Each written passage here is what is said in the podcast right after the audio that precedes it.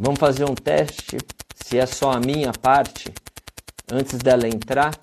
Então aí vamos ver se, é, se o problema é dela ou se o problema é meu, né? Aroma quântico, só tá eu sem ela aqui. Como é que tá a, o som aí o meu? Só tô eu aqui. Ela não está. Ainda está, mas está mais baixo. Tá, beleza. Então, não sei o que fazer, né? Não tem jeito, pessoal.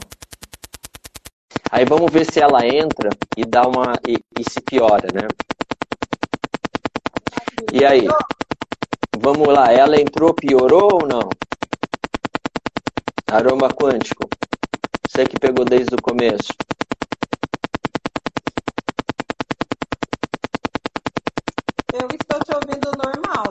É, eu também. É, é que enquanto você não estava na sala, eu comecei a falar com eles para ver se o problema estava. É, são a mesma coisa, alto. Pessoal, não, não tem jeito.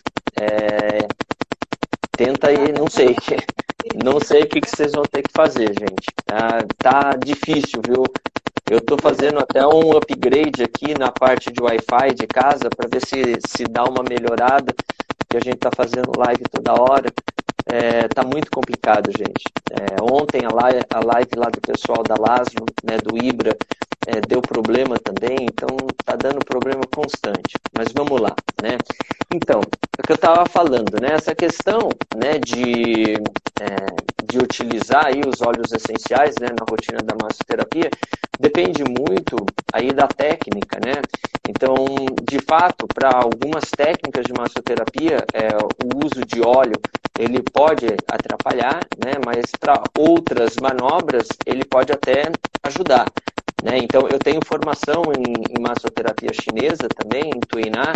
Então, a gente tem algumas manobras de Tuiná que, é, se a pele está com óleo, isso prejudica muito é, a manobra. Enquanto que outras dentro do Tuiná é, dá uma melhorada. Agora a gente tem vários outros tipos de massagem que, a partir do momento que você deixa a pele aí mais oleosa, você facilita muito o, des, o, o deslizar, né? E você acaba melhorando aí é, a manobra e a abordagem, né?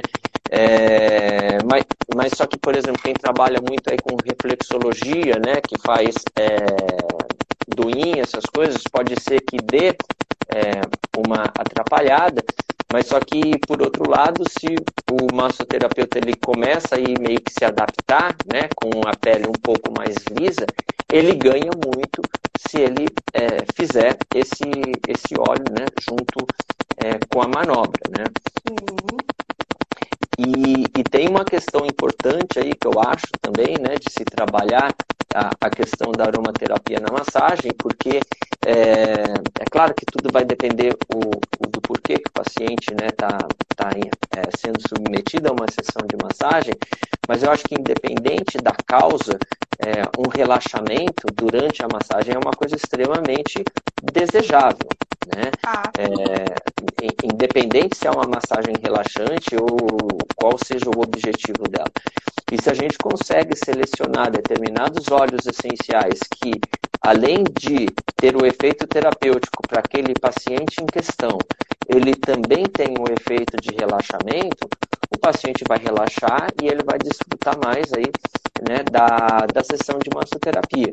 Né? Então, nessa sessão, a gente vai ter o componente olfativo e, como eu falei né, no começo da live, o componente químico. Né? Então, é, muita gente aí da área de massoterapia é, me pergunta, tá, Guilherme, mas eu tenho que fazer uma caixinha com cinco óleos né, para massagem, que óleo que eu, que eu coloco? É difícil, né? Porque a gente tem que saber o que, que a gente quer né, é, dessa aromaterapia. E mais que isso, vamos supor, você chega e fala para mim, não, Guilherme, eu quero óleos que tenham um efeito relaxante, eu não quero com outras coisas. Eu não tô. É, o meu objetivo da aromaterapia é, é, ajudar a questão do relaxamento né, emocional. Mesmo assim, a gente tem que ter uma quantidade aí meio que é, boas, é, uma quantidade variada, vamos dizer assim, de opções de óleo, porque eu estou falando em trabalhar a memória olfativa da pessoa. Então, por exemplo, a gente né? A gente tem óleos essenciais que são relaxantes e que têm uma conotação olfativa madeirada, né? É, tem óleos que têm uma conotação mais herbal, né? outras que são mais é, florais, né? outros que são mais doces. Então, isso vai depender muito é, do que, que a pessoa se identifica, né? com qual conotação olfativa né? ela se identifica. E, e, por conta disso, a gente tem que meio que escolher óleos que são sedativos, mas que tenham aí pelo menos um óleo sedativo herbal, um óleo sedativo floral, um óleo sedativo mais adocicado, um óleo é, que tenha um efeito mais amadeirado. E não necessariamente você vai usar só um deles, você pode criar cenários com esses diferentes aromas. Né? Então, o que eu costumo falar para o meu paciente, quando eu vou fazer a intervenção nele, porque muitas vezes o paciente ele não sabe definir o que, é o aroma. Né? Aí, o que, que eu, eu remeto o paciente a algumas cenas. Né? Então, eu chego para o paciente e falo assim: é, como que você se sente é, se você tiver, imagina, você estiver numa floresta bem verde, né? É, com um nevoeiro, meio friozinho, e aí você está sentindo aquele cheiro de terra e de mato queimado, mato verde queimado. Isso te apetece? Uhum. Isso te faz bem? O que, que te traz? Aí a pessoa chega e fala: Nossa, isso me traz leveza. Mas você está precisando de leveza agora? Porque muitas vezes a pessoa gosta da leveza, mas não é o que ela quer né, para agora. Né? Então a gente trabalha muito com cenários. Aí eu crio um outro cenário. Ah, imagina que você está nesse mesmo ambiente, mas só que tem um chalezinho de madeira né? Aquela madeira meio alaranjada, né? É, bem quentinho, esse chalé tá bem quentinho, ele traz um pouquinho de doce ali dentro, né? É, como que você vê esse chalé? Né? Daí tem pessoa que chega e fala, ah, não, eu quero ficar aqui fora, no frescor, né? É, no cheirinho do mato, da terra molhada. Tem pessoa que chega e fala, meu Deus, é isso que eu preciso, eu quero entrar nesse chalé agora. Aí o que, que eu faço? Eu remeto para um amadeirado mais adocicado. Né? Então a gente tem que ajudar o nosso paciente, a gente tem que criar cenários né, para eles, para a gente poder identificar o que, que ele vai gostar né, é, de aroma no momento que a gente vai fazer a massagem. Né? Seria como um teste olfativo, isso? Isso, né? Na verdade, você vai é, é, exatamente, né? Você tem que, é, mas só que não vale você chegar para ele e falar: você gosta de herbal? Você gosta disso? Você gosta daquilo? Porque às vezes a pessoa nem sabe o que é herbal, é né? Então, isso aí acaba meio que dando viés, né? Por exemplo, é muito comum a pessoa sentir o cheiro do capim-limão, né, que o princípio ativo principal é o citral, e falar que a conotação olfativa do, do capim cidreira ou do capim-limão é cítrico, mas não é cítrico. Os cítricos são os óleos essenciais de casca de cítricos, né? Então que entra a laranja, né? A, o limão, a tangerina, né? A bergamota, o grapefruit, e aí vai. Agora, o capim-limão, ele não é, é cítrico, ele é herbal, né? Então, muitas vezes as pessoas confundem, né? É, quando você fala, por exemplo, floral, né? Aí as pessoas, é, não, o floral não necessariamente é um floral adocicado, né? A gente pega, por exemplo, uma lavanda, que ela, ela tem uma conotação floral no fundo, mas só que ela é um floral junto com o herbal. É, é diferente do ilang lang que é floral e doce, né? É. Então a gente tem que trabalhar com é, essas, é, esses mapas aí é, olfativos para a gente promover e tentar promover aí o máximo de memória olfativa positiva para esse paciente no momento que ele está é, na intervenção, tá? Questão aqui. É, o, o ruído está incomodando, né, o pessoal, mas não tem o que fazer, gente, infelizmente. É, estou dizendo mesmo o ruído. Mas tem uma pergunta aqui. Ah, Pode, é, você conseguiu ler a pergunta? Daí eu, não, eu respondo. A pessoa está que você já tentou entrar várias vezes. Sim. Sim. E aí uma coisa que eu gosto muito né, de abordar, e que isso é muito importante, né, quando a gente vai fazer, associar aromaterapia com outras técnicas e vai usar aromaterapia por via tópica, é o quê? Que, óleo essencial puro não combina com aplicação tópica, né? Na verdade, óleo essencial puro é, são muitas poucas as situações né, que é aconselhável o óleo essencial puro. É, então, a gente precisa trabalhar muito na diluição desse óleo em é, é carreadores que vão ser mais adequados aí para cada paciente em questão ou para cada técnica, né, em questão. Então não dá para a gente pegar, por exemplo, está fazendo uma abordagem, né, uma massoterapia e aí vai lá e coloca um óleo puro de copaíba na pele, por exemplo, né?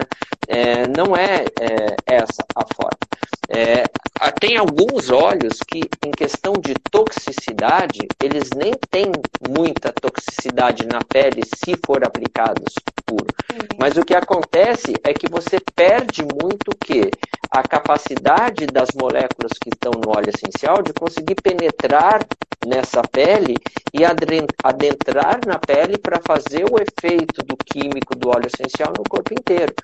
Então, o, o carreador ele não serve somente para diluir né, o óleo essencial, porque senão ele ia ser chamado de diluidor, né, e não carreador. Né? Carreador ele também serve para carrear o óleo essencial para dentro do corpo. Né?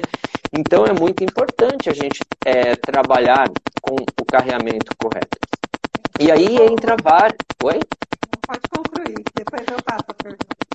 E aí tem várias coisas que a gente pode é, levar em consideração quando a gente está falando deste carreamento. Então, por exemplo, se eu tenho uma pele muito sensibilizada, né, é, eu tenho que cuidar de não usar óleos vegetais que têm aí um efeito de quebrar a integridade do extrato córneo. Então eu vou preferir, por exemplo, como um carreamento, um óleo de girassol, um óleo de semente de uva, um óleo de linhaça, né, um óleo de rosa mosqueta, tá? Agora, é, se essa pele ela é forte, tá? Então a pessoa ela não tem a pele sensível, ela não está com problema de pele, de repente você pode até escolher como carreamento um óleo que de fato abra um pouco esse extrato córneo. Por quê? Porque ao abrir esse extrato córneo, você favorece muito mais a entrada do princípio ativo.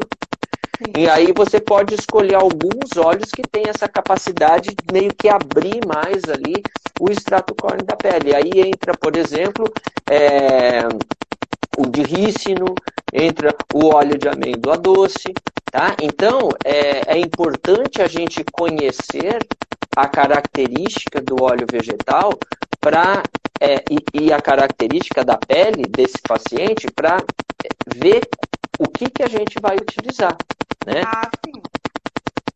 E no caso neurológico e psicológico, doutor, é, um exemplo, um autista, é, um TDAH, o Down, o que a gente poderia usar como terapia?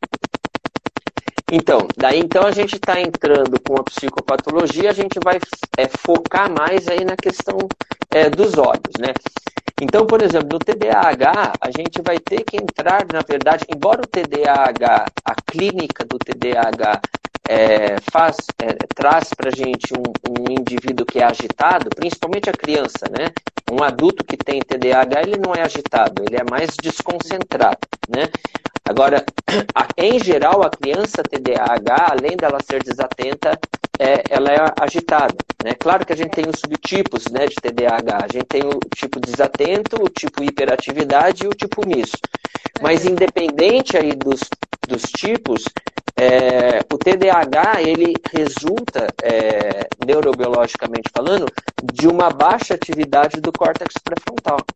Então, na verdade, o que a gente tem que fazer é estimular o córtex pré-frontal desse paciente, porque daí, estimulando o córtex pré-frontal, a gente vai melhorar o, o, o, quadro cognitivo e também o quadro de hiperatividade. Porque o que, que o córtex pré-frontal faz? Ele inibe a região pré-motora e a região motora do cérebro. Então, o que, que a gente está fazendo? A gente está potencializando o freio ao invés de inibir a área pré-motora e a área motora. Né? E aí a gente tem que entrar com alguns olhos que tem aí um efeito importante né, de estimular o córtex pré-frontal. para esses casos, eu gosto muito do cedro, né? principalmente do cedro do gênero Cedrus, que é o cedro Atlas ou o cedro é, do Himalaia, por conta de uma substância aí que chama imacaleno, tá? É, eu gosto muito dos pinenos, né, é, dos óleos que são ricos em pinenos, então aí entra as coníferas, né, o, o, o pinheiro, é, o spruce, né, o próprio Líbano, ele tem aí o né, pineno, o cipreste, tá? É, mas só que a gente não pode só entrar com ativação, né? A gente todas as abordagens que a gente faz, a gente não pode só deprimir, entrar só com óleo sedativo ou entrar só com óleo estimulante. A gente tem que fazer um equilíbrio. Porque se a gente entra com uma sinergia muito estimulante, a gente pode fazer com que esse indivíduo que tenha TDAH, ele entre num quadro de ansiedade e a ansiedade ela também prejudica a atenção, o foco e o controle dos impulsos, né? E inclusive é, os pacientes que têm TDAH, grande parte deles tem como um quadro comórbido um estado de ansiedade. Então a gente também tem que mexer aí, ajustar um pouco a questão da ansiedade desse paciente com transtorno de déficit de atenção e hiperatividade. E aí eu gosto muito de usar é, dois olhos para isso, que além deles trabalharem a questão da ansiedade, eles também trabalham na questão do centramento e na questão do controle dos impulsos, que é o, os óleos ricos em linalol. Então aí pode ser a lavanda, mas pode ser o rude, pode ser, enfim, hortelã bergamota, né, a própria bergamota, é, e o vetiver, que também é um óleo é, bastante interessante é, nesse caso.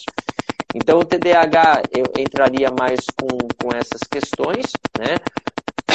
Se tem um componente aí de impulsividade, compulsividade no paciente, é, eu acrescentaria copaíba, porque o beta-cardiofileno ele tem um efeito anticompulsivo aí é, bem importante.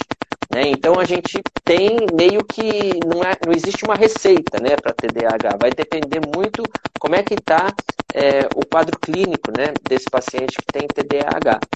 A questão do autismo, a questão do autismo é muito mais complexa ainda, né? Porque na verdade a síndrome do espectro autista ela se manifesta é num, né, numa diferença de, de, de, de, sintomatologia é gritante.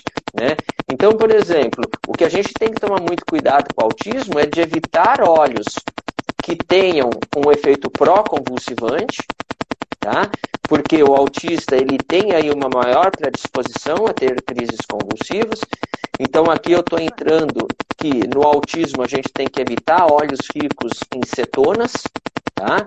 Então aí entra é, os alecrins, entra a hortelã-pimenta, é, entra o próprio óleo essencial de cânfora, né? Então é, tem que tomar cuidado com essa uhum. questão de cânfora. A gente tem que tomar cuidado com óleos que tenha níveis elevados de 1,8-cineol, que é uma substância que também é conhecida como eucaliptol. Tem alguns óleos aí que tem bastante 1,8-cineol, como o eucalipto glóbulos, é, o eucalipto radiata tem menos, mas só que ele também tem. E, e o próprio alecrim, ele também tem um 8-cineol. Então, isso não dá para usar num, num, é, num, paciente com autismo de jeito nenhum. Né? E aí entra o que, que a gente está querendo com é, aromaterapia para esse paciente com autismo. Né? É, se ele está aí num quadro, numa crise de agressividade, essa associação de vetiver com o linalol, ou seja, um vetiver com lavanda, um vetiver com rude, ele é muito interessante. Ele é muito interessante. Né? É. Se ele está muito. Oi? Pode falar. Porque tem também aquele silêncio. Eu falo isso porque eu, também, eu sou psicopedagoga também. Né? E eu já trabalhei com, com vários tipos de casos de autismo. Inclusive, o último que eu atendi, ele, ele era muito quieto. Só que ele tinha uma ação, uma reação dele era na defecção quando ele é, ia ao banheiro, infelizmente ele saboreava o que ele as fezes. Então ele era daquele uhum. autista que ele não era agressivo,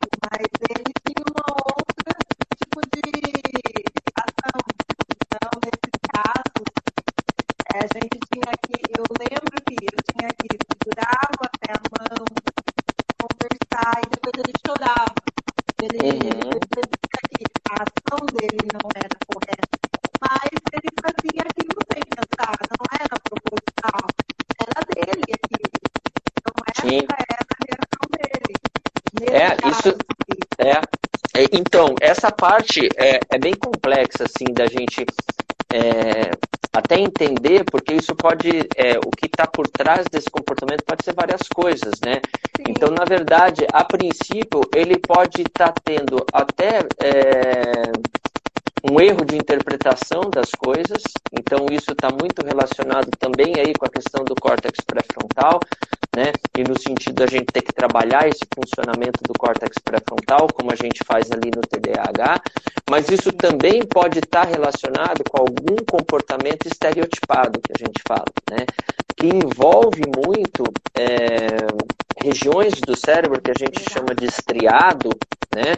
E, e que tem aí muito componente de um neurotransmissor que se chama dopamina. Então, quando a gente tem esse é, um quadro clínico aí, independente se é autista, é, é um quadro em um autismo ou não, é, que tem aí essa questão estereotipada, ou muitas vezes até uma alteração de percepção que lembra um pouco um quadro de psicose, a gente tem que tomar cuidado em usar óleos essenciais que aumentem a dopamina. Na verdade, o que a gente tem que fazer. Né? Sim, e na, Sim, e na verdade, esses óleos essenciais que aumentam a dopamina, eles podem até piorar o quadro. É, então a gente tem que arrumar um jeitinho de diminuir um pouco esse tônus de dopamina para melhorar um pouco o quadro. E aí a gente entra com um óleo essencial que é muito importante para esse quadro, que é o sândalo, né? mas tem que ser o sândalo Missouri, né? porque é, é, a molécula que faz isso se chama santalol, que não tem no sândalo amíris, né? no amíris balsamífera, e tem alguns estudos mostrando que o ilang-ilang também diminui níveis de dopamina. Né? É, então, de repente, né, também poderia entrar é, com o Lang Lang aí na história, né? Mas só que é, é um conjunto, né? É, a gente tem também no autismo esse componente de, de eu quero demais da conta ou eu temo demais da conta, né? E isso está muito relacionado a mecanismo dopaminérgico. Né? Então, você bloquear o receptor da dopamina, você meio que modula é, esse exagero de importância emocional que o paciente dá tanto a estímulos positivos quanto para estímulos negativos. Né? Então, né, doutor, do familiar procurar um aromaterapeuta. Sim. Né? Sim. Então é assim, é, eu acho que tem, é, tem óleos assim que formam a base, vamos dizer assim, de uma sinergia de aromaterapia para autismo, né? E essa base é, é uma base assim bastante amadeirada, né? E, e, e terrosa, né? Porque entra vetiver, entra sândalo missouri, né?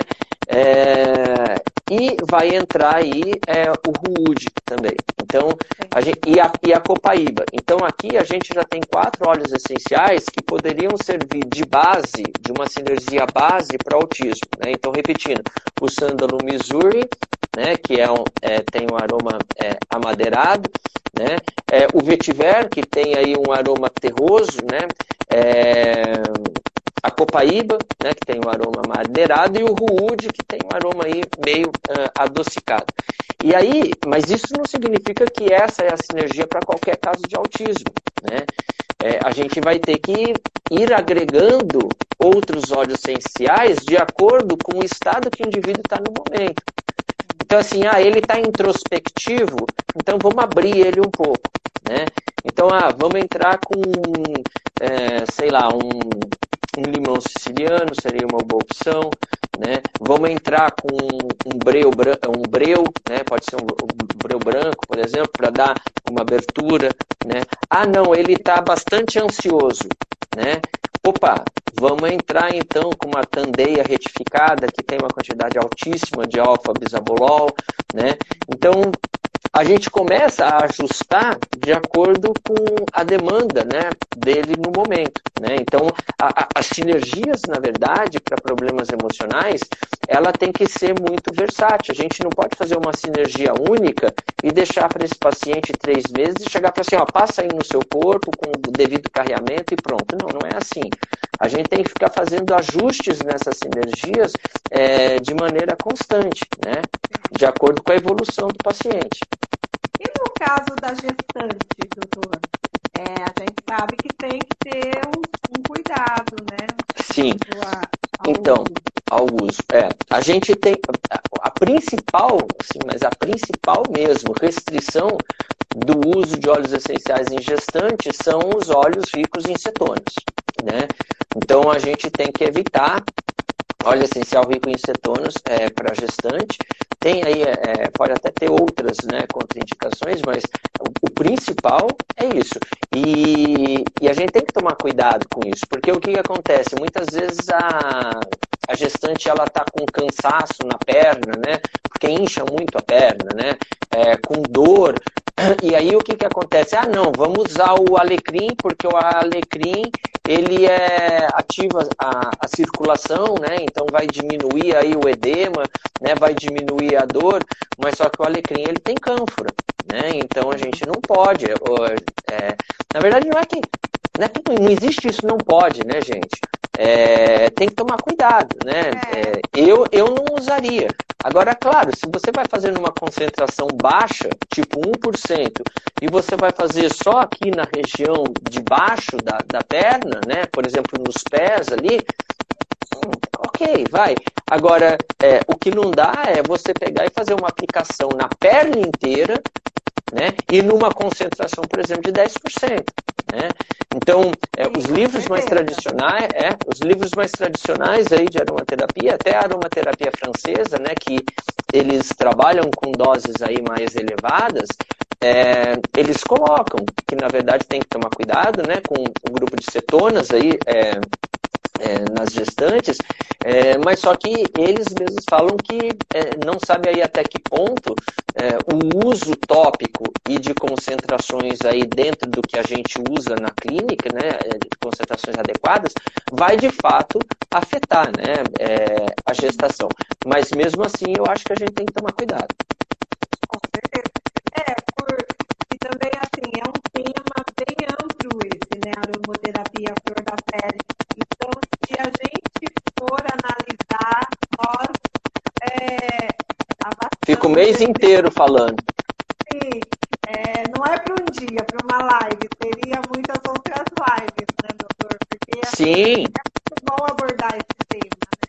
Não, e outra, é, quando a gente aplica né, esse óleo essencial na pele, né, inclusive com devido carreamento, tem vários processos que pode afetar a absorção da molécula e, consequentemente, fazer com que a molécula tenha efeito no corpo inteiro. Então, vamos lá. Primeiro, é a perda da integridade do extrato córneo da pele. Isso a gente vai ver aonde? A gente vai ver em doenças dermatológicas, a gente vai ver, por exemplo, numa pele que está machucada, então que perdeu a integridade do extrato córneo, né? É, e tem regiões da nossa pele que a espessura do extrato córneo é menor. Então, por exemplo, eu vou ter muito mais, é, a molécula vai penetrar o extrato córneo muito mais facilmente no rosto, por exemplo, do que na sola do pé. Porque na sola do pé o extrato córneo é dessa grossura. E no rosto o extrato córneo é dessa grossura. Né? É, beleza, mas só que não é só essa variável. Tudo bem, a molécula passou o extrato córneo. Então, para ela chegar no corpo como um todo, ela tem que entrar onde? Na corrente sanguínea. Então, aí também é outra é variável importante. Se a gente coloca esse óleo essencial em regiões do corpo que tem maior irrigação, a gente vai ter uma maior absorção. Né? É, outra coisa, é, como é que tá essas aberturas? Então a gente tem o extrato córneo, que é como se fosse literalmente uma barreira, mas essa barreira, ela tem, vamos dizer assim, é, furos, furinhos, que são fisiológicos. E aonde que está esses furinhos? Está na saída dos ductos das glândulas, então glândulas sudoríparas, glândulas sebáceas, e está na saída da onde? Dos folículos pilosos. Então, se você administra numa região que é uma região do corpo que produz muito sebo, que produz muito suor, e é uma região que tem saída, muita saída de folículos pilosos, a molécula ela consegue penetrar com mais facilidade. Então vejo tanto de coisa que tem, né? De forma que, se a gente for pensar, qual que é a região, uma das regiões que tem mais absorção na pele? A virilha, Sim. né? Porque a virilha a gente tem um componente aí glandular muito importante e a gente tem saída de folículos pilosos, né? É. E aí tem é, isso aí é, sempre me fazem essa pergunta quando eu falo que a barreira, o extrato córneo do pé é enorme, né? E aí o pessoal vem e fala, sim, mas por que que então a gente costuma a trabalhar o pé com aromaterapia? É, é, tem várias respostas para isso. Número um, porque no pé, na sola do pé, a gente tem um microsistema. Né? A gente tem a reflexologia na palma do pé. Então a gente está trabalhando o quê? Todo o nosso organismo na, na, na palma do pé. Tá? Então isso é uma coisa. Mas só que aqui, de fato, na palma do pé, a gente tem pouca absorção. Mas só que quando a gente vem aqui na lateral do pé, essa lateral do pé aqui, ó, a gente tem uma pele muito fininha, isso significa que o extrato córneo é fininho, e podem olhar aí no pé de vocês se a gente não vai ver uma rede de vasos importante no meio do, a, a, aqui na lateral do pé. Então essa parte aqui lateral do pé, a gente tem um, um processo de absorção importante. Então, é, massoterapeutas que é, querem, que trabalhem aí a reflexologia podal, é, não esqueçam, se vocês forem fazer aromaterapia junto, de trabalhar essa região lateral para favorecer também a absorção é, do princípio ativo. Tá? É, outra coisa que afeta muito a absorção é o que? É a, o quanto que essa pele está hidratada, porque daí é como se fossem os poros pequenininhos, eles se abrem quando hidrata, né? E também é, o quanto que os vasos sanguíneos na periferia estão abertos, né? Então, uma coisa que eu gosto muito quando eu faço uma é, massagem e, e, faz um efeito, é, potencializa demais da conta o efeito da aromaterapia, é o quê? Eu gosto muito de trabalhar as costas, né? Porque eu aí com a, é, com a minha formação aí de medicina chinesa, eu trabalho muitos meridianos da bexiga, né? É, os beixus, né? Mas só que, então, as duas linhas né, dos beixus, trabalho também a linha do vaso governador, mas só que aí o que, que eu faço? Eu pego e acabo é, usando as costas do paciente, que é uma área grande, como uma face de absorção dos meus olhos, da, da, minha intervenção da aromaterapia. Então, além de eu estimular os pontos, os meridianos que estão ali, eu uso aquelas costas para favorecer a entrada do óleo essencial na corrente sanguínea. E aí, o que, que eu faço? Eu pego, ou eu faço mocheamento, eu entro com mocha antes, Aí, pessoal, ah, não, mas Guilherme, eu não sou da medicina chinesa. Não precisa ser mocho. O que, que você pode fazer? Você pega uma toalha é, úmida. É, você pega. É, eu gosto de toalha porque o que, que eu faço? Eu pego é, essa toalha, eu faço a compressa, e eu pego e eu umedeço ela com água morna e coloco em cima. Nisso, o que, que vai acontecer? Você vai hidratar, e aí você hidratando, você vai abrir os poros, mas ao mesmo tempo você vai esquentar. Então os vasos sanguíneos que estão na periferia, eles vão abrir. E aí eu entro com o óleo essencial com o seu devido carreamento. E além de entrar com o óleo essencial com o seu carreamento, o que, que eu faço? Eu forço a entrada da molécula para a pele, fazendo o quê? Pressionando. Eu vou pressionando. Então eu vou em cima do paciente e começo a fazer assim, ó. Ah, tá? Para quê? Para pegar e, de fato, eu abrir, vamos dizer assim, os poros, né? Numa área grande, né? Eu fiz uma vasodilatação ali, mas só que agora o que, que eu vou fazer? Por é, força mecânica mesmo, eu vou tentar jogar o máximo de moléculas ali para dentro. Então a gente tem pequenos detalhes aí, quando a gente for fazer a aromaterapia por via tópica. Né? É, que faz toda. Isso, é, é bem palmar mesmo, porque eu quero fazer é, uma força mecânica para essa molécula entrar na pele. Né? Então tem, certo, é, tem, tem certos detalhezinhos aí que fazem toda a diferença. Né? É, e que as pessoas falam, ah, não, mas isso aí é bobeira. Não, mas cada bobeirinha, quando junta uma bobeirinha, uma bobeirinha, uma bobeirinha com outra, acaba fazendo diferença, né? Muitas.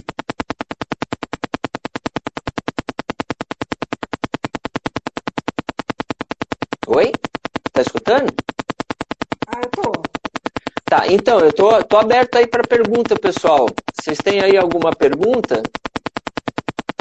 O pessoal tá se queixando do barulho. É, mas, gente, não tem jeito, infelizmente. A gente tentou, a gente tentou e não teve jeito.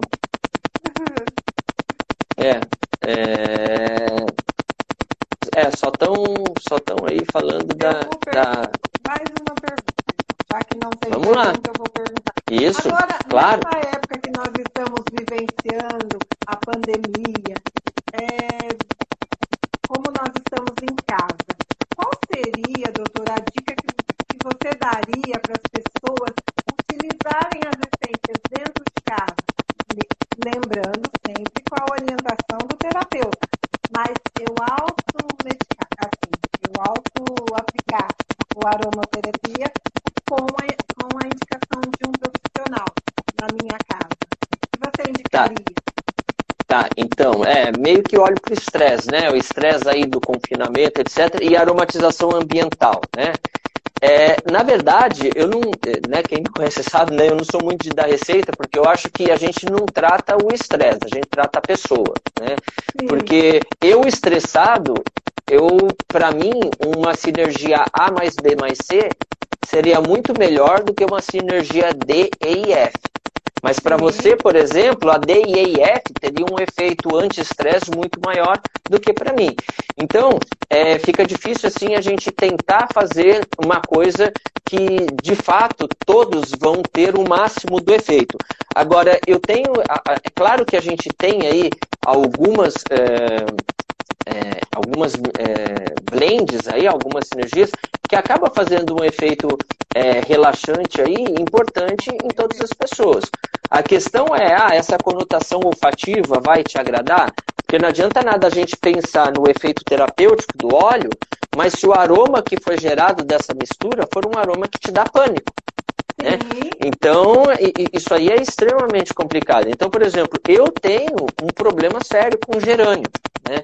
E o gerânio, é, ele tem aí um efeito relaxante, né? Importante. Ele tem geraniol, ele tem aldeído, o aldeído é tranquilizante. Mas se colocar gerânio no ambiente, isso me incomoda, né? Eu, eu não, não me faz bem. Então, é, tirando essa questão né, de questões olfativas, a gente tem é, sinergias aí que podem fazer um efeito legal e sinergias baratas, né? É, não adianta a gente passar aí, ah, não, compra, é, faz esse mais aquele mais aquele e são caríssimos, né? Então, um, a lavanda. A lavanda eu não indico fazer o uso isolado de lavanda. Porque a lavanda ela pode aumentar o quadro de ansiedade em, em alguns indivíduos. Eu conheço várias pessoas que têm problema e existe um porquê disso, né? A lavanda ela modula muito o sistema da serotonina e a serotonina ela é danada, porque ela quando ela atua em um tipo de receptor dela, que é o 5-HT1, ela diminui a ansiedade. Agora, se a serotonina atuar no 5-HT2, ela piora a ansiedade. Né? Então, e não tem como a gente chegar e aplicar lavanda no, no, no, no paciente, né? Ou você se administrar lavanda e chegar e falar: olha, lavanda só vai mexer com 5-HT1. Não tem como fazer isso. Né? Então, é, o que, que acontece? É, a gente tem é, é, como diminuir o efeito do 5-HT2 né, é, usando o sândalo misuri. Né? Ah, Guilherme, mas o sândalo misuri é muito caro. Compre o sândalo misuri a 10% da Laszlo, que ele funciona muito bem e que ele não é tão caro. Então, se você adicionar sândalo misuri com a lavanda, 99,9% de chance de você não piorar a ansiedade. Porque o sândalo misuri meio que ele é o antídoto do efeito ansiogênico né, da lavanda. É, então essa, essa duplinha aí, né, o sândalo missouri com a lavanda, ele faz um efeito legal, mas a gente pode potencializar isso aí, com esse efeito tranquilizante, entrando com uma laranja, que vai atuar em outros, em outra, por outra via, né? E a gente pode potencializar entrando com copaíba, que vai entrar aí por outra via, o beta-cardiofilina vai trabalhar outra via, né? A gente pode entrar com o capim cidreiro ou capim limão, né, que é o simbopongo citratus, que também vai modular outra via. E a gente pode entrar com um óleo novo, que é, é na verdade o óleo que eu estou indicando muito agora para a questão emocional, por conta é, de ser o, o, único óleo que tem uma quantidade muito grande de bisabolol e que também tem um pouco cheiro, e isso é muito interessante porque ele tem um aroma neutro, então ninguém vai poder falar eu não gosto desse óleo, que é a candeia retificada. Né? Candeia retificada, você coloca ali, não, não, não tem, o aroma não, não tem nada. Então, ela pode entrar na base aí dessa sinergia, fazendo um efeito químico que, é, que vai dar tranquilização muito potente, é, e sem, entre aspas, perturbar o aroma da sinergia. Né? Tá? Então, a gente tem. É, e a candeia barata. Né? Tem que ser candeia retificada, tá? Porque a candeia sem ser retificada, ela tem cheiro de chulé e ela tem menos é, bisabolol, tá?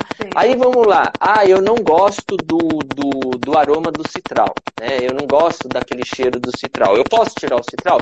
Acho que pode. Então, você pode fazer sândalo, lavanda, é, laranja, é, copaíba e candeia, por exemplo. Ó, candeia é barato, copaíba é barato, laranja é barata, lavanda é barata e o sândalo missouri a 10% é barato. Então você tem aqui ó, um sossega-leão com, com, com, a, com a junção desses cinco. Pode ter outro? Pode. Você pode colocar uma manjerona, por exemplo. Né? Você pode colocar. É... O que mais? Vamos ver. É... A gente tem alguns abetos aí que também tranquilizam, né? É, a gente tem a camomila alemã que também tranquiliza. Então a gente tem aí vários, né? É, adicional. Mas esses cinco aí, né? Que, é, que são baratos, são fáceis de achar, né? E dá para fazer uma festa com eles. Festa que eu digo de conversar com o travesseiro, né, gente? Não festa de balada, né? Porque eles são tranquilizantes. Nossa, Guilherme, que aprendizado, assim, que material. Nós vamos ter que combinar outra data. Não, mas tranquilo. Tá vendo? Porque nós estamos já quase nos minutos finais da nossa, da nossa live. Eu não marquei o horário, mas eu creio que sim. Eu queria, com a sua permissão, a gente agendar um outro dia para a gente dar sequência nesse tema. Porque vocês gostaram, né, pessoal? Tá muito bom. Não, mas a gente pode marcar sim. Depois você entra em contato comigo, que eu tô com bastante live aí agendada. E aí eu tô com também muita aula é, EAD na faculdade, né? Então a gente tem que meio que tentar ajustar aí as datas e horário, mas a gente pode fazer sim. Ah, Guilherme tem programado o curso de Química. Calma aí. Opa, opa, calma aí. O que, que ela perguntou? É, se você tem programado o curso de Química. Então, eu, eu não tenho, na verdade, o curso de Química dos óleos essenciais. É, eu quero estudar mais Química, né? Eu acho que eu preciso estudar mais Química. É, tanto é que eu acabei de fazer um curso de Química com a Patrícia, lá do Ibra. Eu adorei o curso, né? Ela, ela é formada em Química, né? E, então foi um curso muito bacana que agregou bastante, né? Eu estou estudando mais também, né? Eu estou trocando figurinha com a Maíra também, que, que assim é profunda conhecedora da área de química, né? Então a Maíra, inclusive, ela está é, organizando, ela, ela tinha um curso, na verdade, né? Mas só que ela tirou esse curso do ar e porque ela está meio que ajustando esse curso, melhorando esse curso. Então a Maíra, em breve, eu não sei quando, né? Mas em breve, com certeza, ela vai é, disponibilizar um super curso é, de química é, dos óleos essenciais. Então a gente tem essas duas, que a Maíra e a, e a Patrícia, que são profundas conhecedoras de química.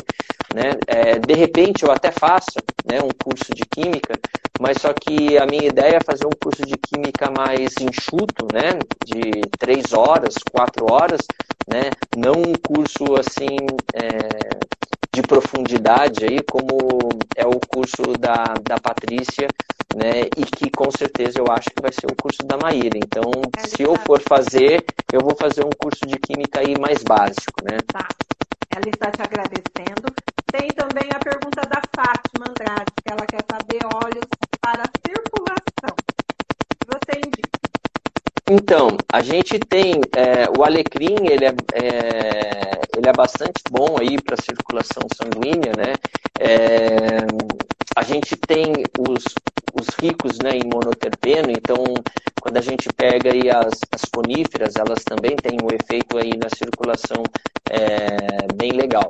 Né? Então, você colocar, por exemplo, um alecrim com um olíbano ou com um cipreste, né, é, faz um efeito é, bem bacana.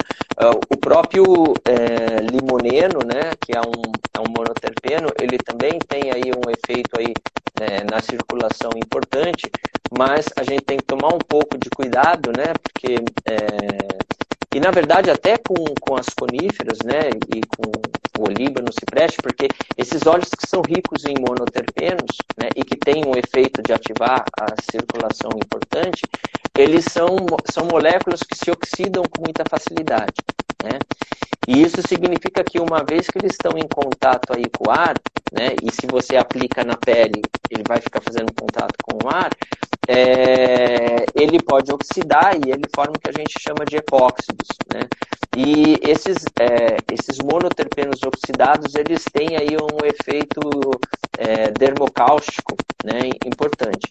Então, a gente tem que tomar cuidado com a concentração que a gente vai colocar, né? E, e a gente tem ainda, né, dos cítricos, principalmente aí no limão e na bergamota, é, o bergapteno, né, que é fotossensibilizante, então tem que tomar cuidado aí para, se for utilizar, não se expor ao sol aí pelo menos é, 12 horas é, de aplicação do produto. Né? Eu creio que só ela, não tem mais, tem. Estão te elogiando. Obrigado, gente. Vendo. É, o professor Guilherme é um professor incrível, mestre dos alunos. Aí a, Vivi, a Viviane quer saber, e se colocar um óleo vegetal antioxidante ajuda a diminuir a oxidação? Ajuda, ajuda sim. Né? É, se colocar, por exemplo, uma semente de uva, né, que tem, que tem maior quantidade de, de alfa-tocoferol, né, de vitamina E importante, ajuda, ajuda sim, tá? Mas mesmo assim, a gente tá, é, tem que tomar cuidado, tá? Na verdade, todas as formulações tópicas que eu faço, é, quando eu faço aí a mistura dos óleos vegetais, eu sempre coloco é, vitamina E é, isolada né, no, no, na, no, produto. Porque assim, eu tenho uma coisa que me incomoda muito é o cheiro oxidado. Né? O cheiro de óleo vegetal oxidado é uma coisa que me incomoda muito, né? aquele cheiro de ranço. Né? É, então, nossa, se eu começo a passar um produto e, e começa a ficar aquele, aquele aroma de. Nossa, aquilo me incomoda demais a conta. Então, eu acabo sempre colocando 2% aí da formulação de alfa-tocoferol e isso, nossa, ajuda bastante. Tanto é que eu não, não tinha o costume de, é, de aplicar óleo vegetal na pele e agora com o inverno, né, eu estou é, aplicando e estou fazendo assim de boa justamente porque não, não, não, a, o alfa-tocoferol está ajudando bastante a não rancificar. Ah, então, doutor, então, Guilherme, é isso. A gente gostaria de agradecer muito, em nome do projeto, da equipe toda e dos docentes também, da equipe técnica do SENAC, pelo seu sim, pela sua disponibilidade. A gente sabe que a sua agenda é imensa, né? tenho acompanhado o seu trabalho. É, então, assim, obrigado mesmo de coração por toda essa, esse aprendizado, por essa live, mesmo com contratempo, mas valeu a pena. Foi um material muito riquíssimo para a gente. É, a Viviane está dizendo aqui, já gelificou o óleo vegetal? Não, nunca tentei. Como é que ela faz? Vamos esperar ela responder.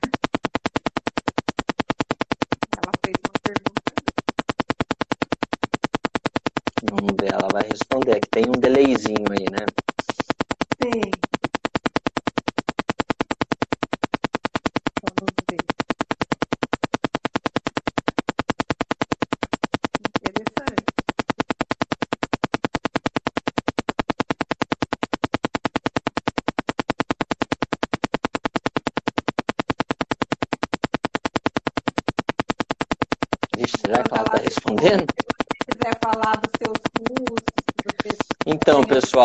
Assim, ó, eu tenho, eu tô com dois cursos gravados, né? Ele não é via Zoom, então ele não é online, na verdade ele é gravado, ele é EAD. É, um curso é farmacologia aplicada à aromaterapia, então aqui a gente aborda toda a questão da farmacologia dentro da aromaterapia, e o outro é aromaterapia aplicada à dermatologia. Esses dois cursos eles estão lá no site da Baisâmia, tá? É, e em breve a gente vai lançar é, dois cursos também pela Baisâmia. Um curso é de psicofarmacologia dos óleos essenciais e o outro é de aromaterapia na visão da medicina chinesa. Ainda esse mês a gente está lançando esses dois. Aí vamos lá, eu acho que ela respondeu, não foi? Na verdade, fiz um curso. Um curso. Nossa, eu não estou conseguindo enxergar. Você consegue ver aí? Na verdade, eu fiz um curso de enfer, enfermacêutico. Farmacêutica cosmética. É. Ensinando. Acho que é uma ideia boa.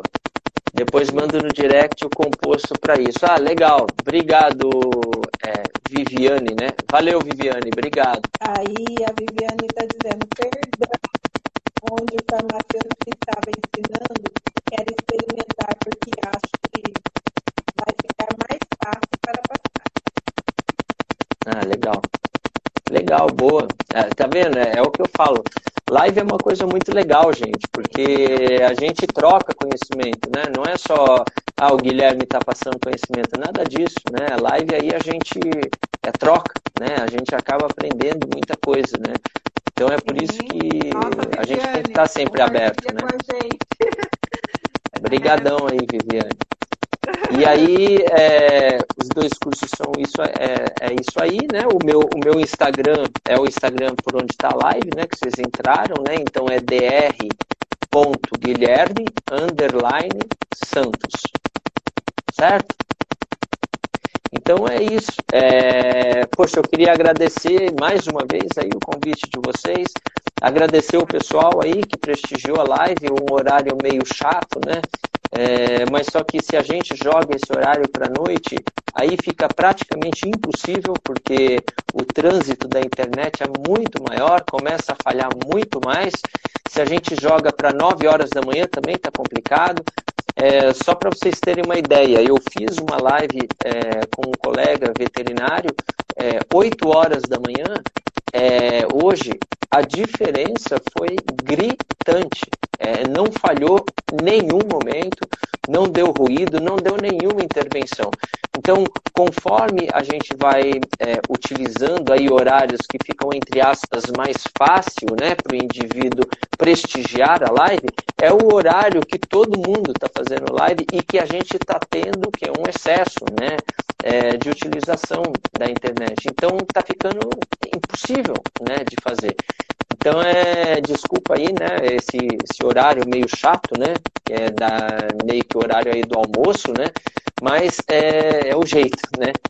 Então é isso, e obrigado aí por tudo, gente. Obrigada a você, Guilherme. E um super abraço, viu? Tchau. Tchau, tchau. Deus abençoe.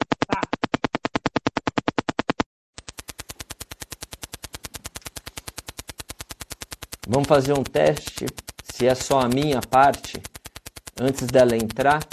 Então aí vamos ver se, é, se o problema é dela ou se o problema é meu, né? Aroma quântico, só tá eu, sem ela aqui. Como é que tá a, o som aí, o meu? Só tô eu aqui. Ela não está. Ainda está, mas está mais baixo. Tá, beleza. Então, não sei o que, que fazer, né? Não tem jeito, pessoal. Aí vamos ver se ela entra e dá uma e, e se piora, né? E aí? Vamos lá, ela entrou, piorou ou não? Aroma quântico. Você que pegou desde o começo.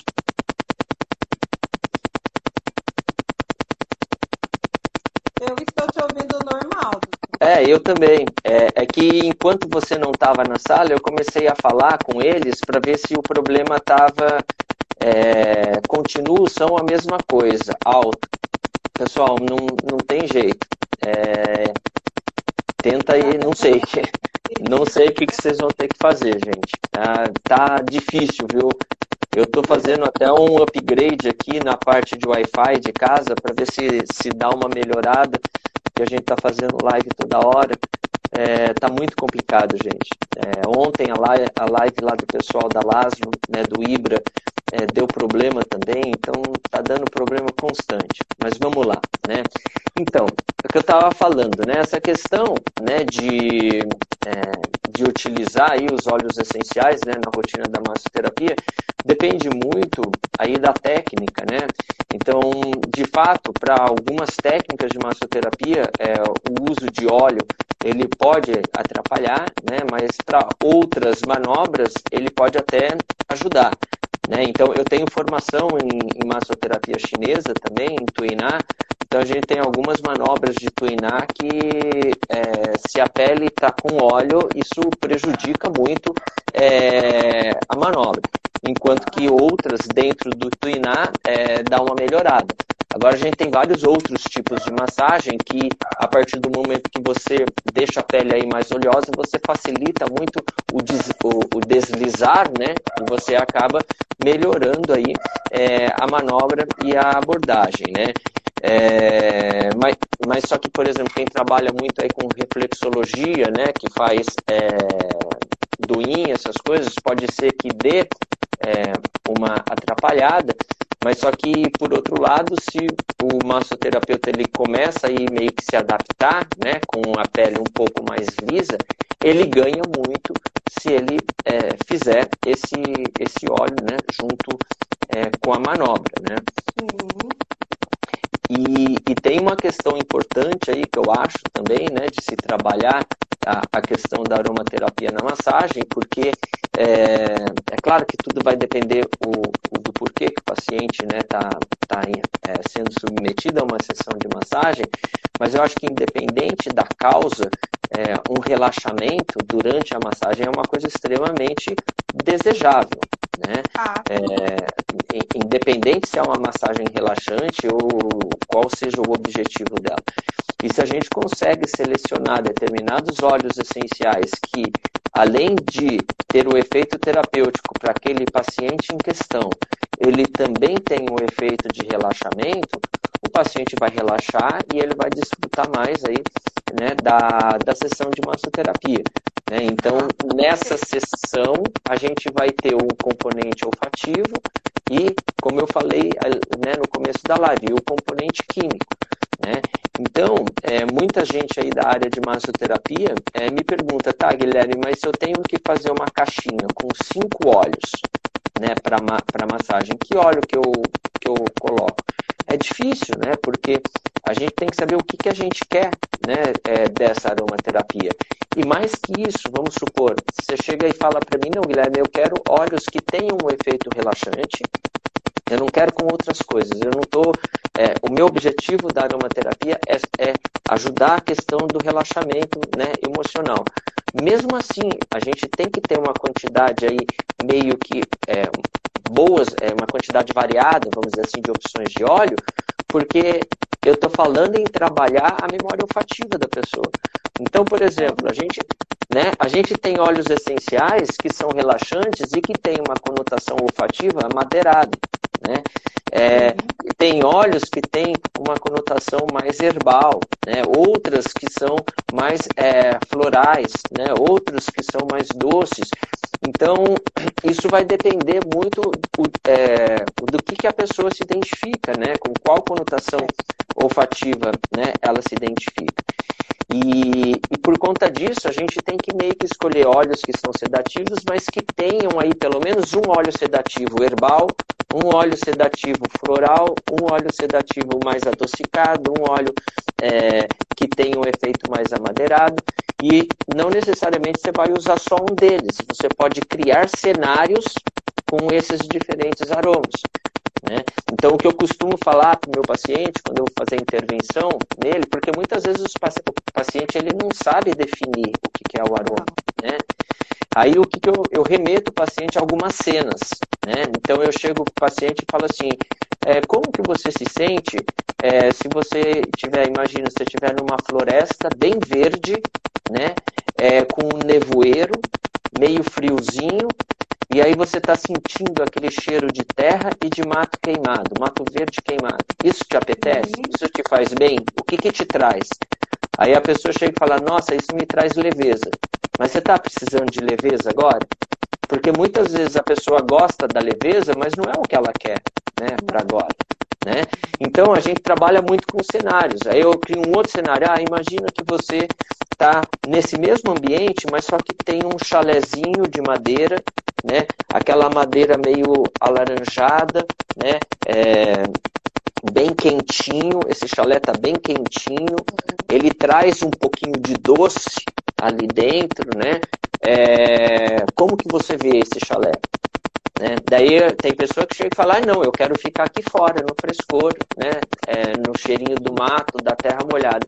Tem pessoa que chega e fala, meu Deus, é isso que eu preciso, eu quero entrar nesse chalé agora. Aí o que, que eu faço? Eu remeto para um amadeirado mais adocicado. Né?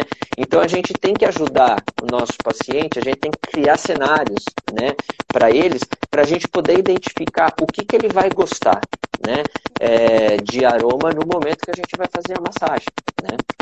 Seria como um teste olfativo, isso? Isso, né? Na verdade, você vai é, exatamente, né? Você tem que, é, mas só que não vale você chegar para ele e falar: você gosta de herbal? Você gosta disso? Você gosta daquilo? Porque às vezes a pessoa nem sabe o que é herbal, é né? Verdade. Então, isso aí acaba meio que dando viés, né? Por exemplo, é muito comum a pessoa sentir o cheiro do capim-limão, né? Que o princípio ativo principal é o citral, e falar que a conotação olfativa do, do capim cidreira ou do capim limão é cítrico, mas não é cítrico. Os cítricos são os óleos essenciais de casca de cítricos, né? Então que entra a laranja, né? A, o limão, a tangerina, né? A bergamota, o grapefruit, e aí vai. Agora, o capim-limão, ele não é, é cítrico, ele é herbal, né? Então, muitas vezes as pessoas confundem, né? É, quando você fala, por exemplo, floral, né? Aí as pessoas, é, não, o floral não necessariamente é um floral adocicado, né?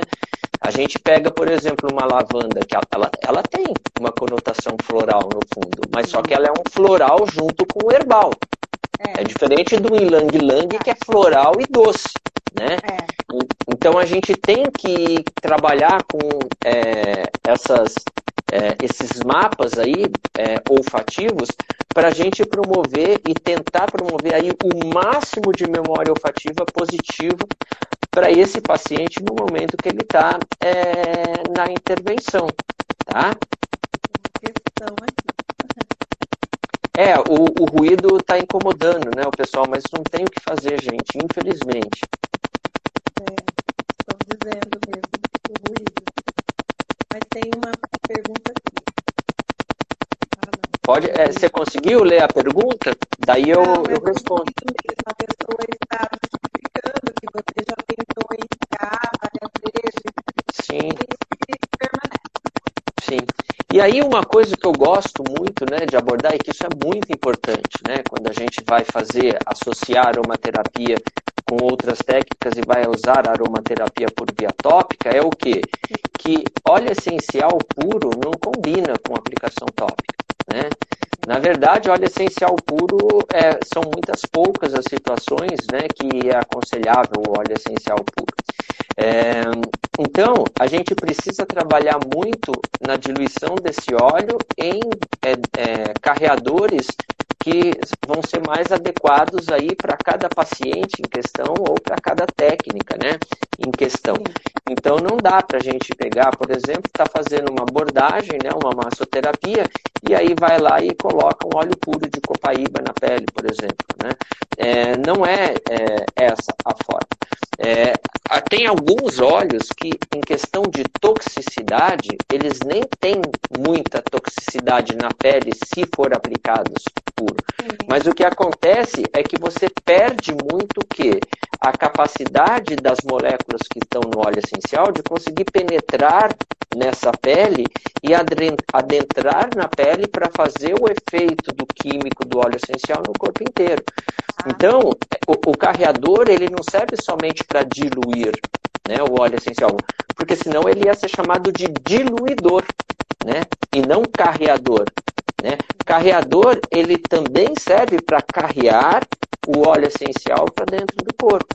Né? Então é muito importante a gente é, trabalhar com o carreamento correto. E aí entra vários. Oi? Pode concluir, depois eu passo a pergunta. E aí tem várias coisas que a gente pode é, levar em consideração quando a gente está falando deste carreamento. Então, por exemplo, se eu tenho uma pele muito sensibilizada, né, é, eu tenho que cuidar de não usar óleos vegetais que têm aí um efeito de quebrar a integridade do extrato córneo. Então, eu vou preferir, por exemplo, como um carreamento, um óleo de girassol, um óleo de semente de uva, um óleo de linhaça, né, um óleo de rosa mosqueta, tá? Agora, é, se essa pele ela é forte, tá? Então a pessoa ela não tem a pele sensível, ela não está com problema de pele. De repente, você pode até escolher como carreamento um óleo que de fato abra um pouco esse extrato córneo. Por quê? Porque ao abrir esse extrato córneo, você favorece muito mais a entrada do princípio ativo. Sim. E aí você pode escolher alguns óleos que têm essa capacidade de meio que abrir mais ali o extrato córneo da pele. Aí entra, por exemplo, é, o de rícino, entra o óleo de amêndoa doce, tá? Então, é, é importante a gente conhecer a característica do óleo vegetal para é, e, e, a característica da pele desse paciente para ver o que, que a gente vai utilizar. Né? Ah, sim. E no caso neurológico e psicológico, doutor, é, um exemplo, um autista, é, um TDAH, o Down, o que a gente poderia usar como terapia?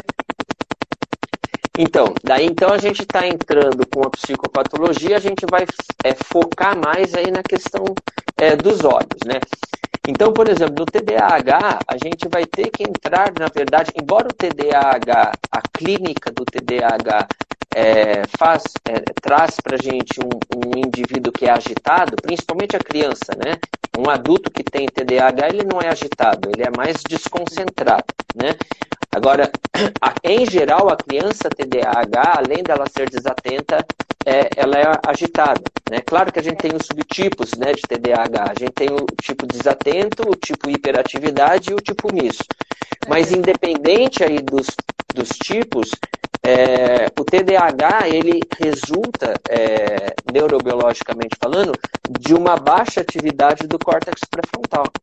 Então, na verdade, o que a gente tem que fazer é estimular o córtex pré-frontal desse paciente porque daí estimulando o córtex pré-frontal, a gente vai melhorar o, o, quadro cognitivo e também o quadro de hiperatividade. Porque o que, que o córtex pré-frontal faz? Ele inibe a região pré-motora e a região motora do cérebro. Então, o que, que a gente está fazendo? A gente está potencializando o freio ao invés de inibir a área pré-motora e a área motora. Né? E aí a gente tem que entrar com alguns olhos que tem aí um efeito importante né, de estimular o córtex pré-frontal. Para esses casos, eu gosto muito do cedro, né, principalmente do cedro do gênero Cedrus, que é o cedro Atlas ou o cedro é, do Himalaia, por conta de uma substância aí que chama imacaleno, tá? É, eu gosto muito dos pinenos, né, é, dos óleos que são ricos em pinenos, então aí entra as coníferas, né, o, o, o pinheiro, é, o spruce, né, o próprio Líbano, ele tem aí o né, pineno, o cipreste, tá? É, mas só que a gente não pode só entrar com ativação, né? A gente todas as abordagens que a gente faz, a gente não pode só deprimir, entrar só com óleo sedativo ou entrar só com óleo estimulante. A gente tem que fazer um equilíbrio. Porque se a gente entra com uma sinergia muito estimulante, a gente pode fazer com que esse indivíduo que tenha TDAH, ele entre num quadro de ansiedade e a ansiedade ela também prejudica a atenção, o foco e o controle dos impulsos, né? E inclusive é, os pacientes que têm TDAH, grande parte deles tem como um quadro comórbido um estado de ansiedade. Então a gente também tem que mexer aí, ajustar um pouco a questão da ansiedade desse paciente com transtorno de déficit de atenção e hiperatividade. E aí eu gosto muito de usar é, dois olhos para isso, que além deles trabalharem a questão da ansiedade, eles também trabalham na questão do centramento e na questão do controle dos impulsos, que é o, os óleos ricos em linalol. Então aí pode ser a lavanda, mas pode ser o rude, pode ser, enfim, a hortelã bergamota, né, a própria bergamota, é, e o vetiver, que também é um óleo é, bastante interessante é, nesse caso. Então, o TDAH eu entraria mais com, com essas questões, né? Se tem um componente aí de impulsividade, compulsividade no paciente, é, eu acrescentaria copaíba, porque o beta-cardiofileno ele tem um efeito anticompulsivo aí é, bem importante.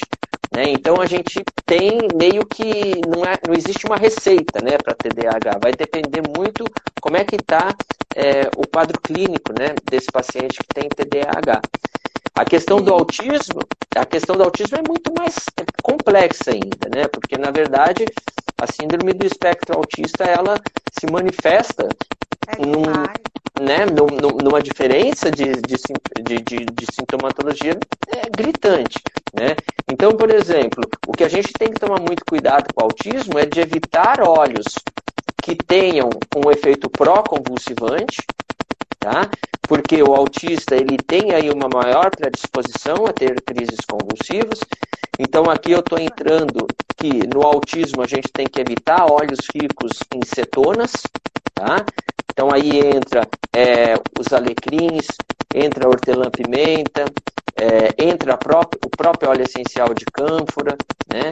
Então é, tem que tomar cuidado com essa questão de cânfora. A gente tem que tomar cuidado com óleos que tenha níveis elevados de 1,8-cineol, que é uma substância que também é conhecida como eucaliptol. Tem alguns óleos aí que tem bastante 1,8-cineol, como o eucalipto glóbulos, é, o eucalipto radiata tem menos, mas só que ele também tem. E, e o próprio alecrim, ele também tem um 8-cineol. Então, isso não dá para usar num, num, é, num, paciente com autismo de jeito nenhum. Né? E aí entra o que, que a gente está querendo com é, aromaterapia para esse paciente com autismo. Né? É, se ele está aí num quadro, numa crise de agressividade, essa associação de vetiver com o linalol, ou seja, um vetiver com lavanda, um vetiver com rude, ele é muito interessante. Ele é muito interessante. Né? Se ele está muito. Oi? Pode falar. Porque tem também aquele silêncio. Eu falo isso porque eu também eu sou psicopedagoga também, né? E trabalhei com, com vários tipos de casos de autismo. Inclusive, o último que eu atendi, ele, ele era muito quieto. Só que ele tinha uma ação, a reação dele era na defecção. Quando ele é,